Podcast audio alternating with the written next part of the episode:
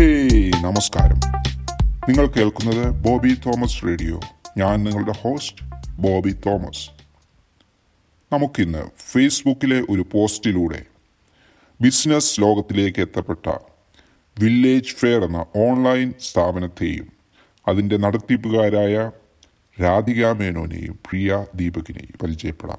ഈ സംരംഭം ആരംഭിച്ചത് വളരെ സാധാരണമായ ഒരു ഫേസ്ബുക്ക് പോസ്റ്റിലൂടെയും ഒരു അമേരിക്കൻ ഡോക്ടർ മീൻ പ്രിപ്പയർ ചെയ്യുമ്പോൾ ആ പാത്രത്തിലേക്ക് അയൺ സപ്ലിമെന്റ് ഒഴിച്ചു കൊടുത്താൽ അത് നമ്മുടെ ആരോഗ്യത്തിന് വളരെ നല്ലതാണെന്ന് ഉള്ള ഒരു പോസ്റ്റ് ഫേസ്ബുക്കിലിടുകയും ആ പോസ്റ്റ് കണ്ടതിന് ശേഷം അതിന് മറുപടിയായി രാധിക ഒരു കാസ്റ്റേൺ ഖഡായിയുടെ പടം കൊടുത്തതിന് ശേഷം ആ അയൺ സപ്ലിമെന്റിന്റെ ട്രിക്ക് ഈ അയൺ ഖഡായി ചെയ്യുമെന്ന് പോസ്റ്റ് ചെയ്തു.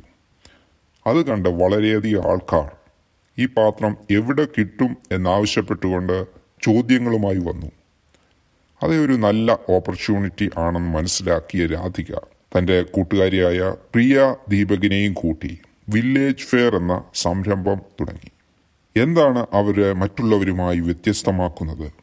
അവർ ഓപ്പർച്യൂണിറ്റി വന്നുമുട്ടിയപ്പോൾ തിരിഞ്ഞു നോക്കാൻ ശ്രമിക്കാതെ ആ സംരംഭം ആരംഭിച്ചു.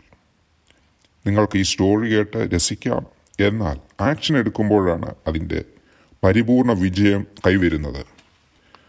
കൺഫ്യൂഷ്യസ് പറഞ്ഞ പ്രകാരം the superior man acts before he speaks and after words speaks according to his action ഈ ഷോ നിങ്ങൾക്ക് ഇഷ്ടപ്പെട്ടു എന്ന് വിചാരിക്കുന്നു. വീണ്ടും കണ്ടുമുട്ടതുവരെ ഗുഡ് ബൈ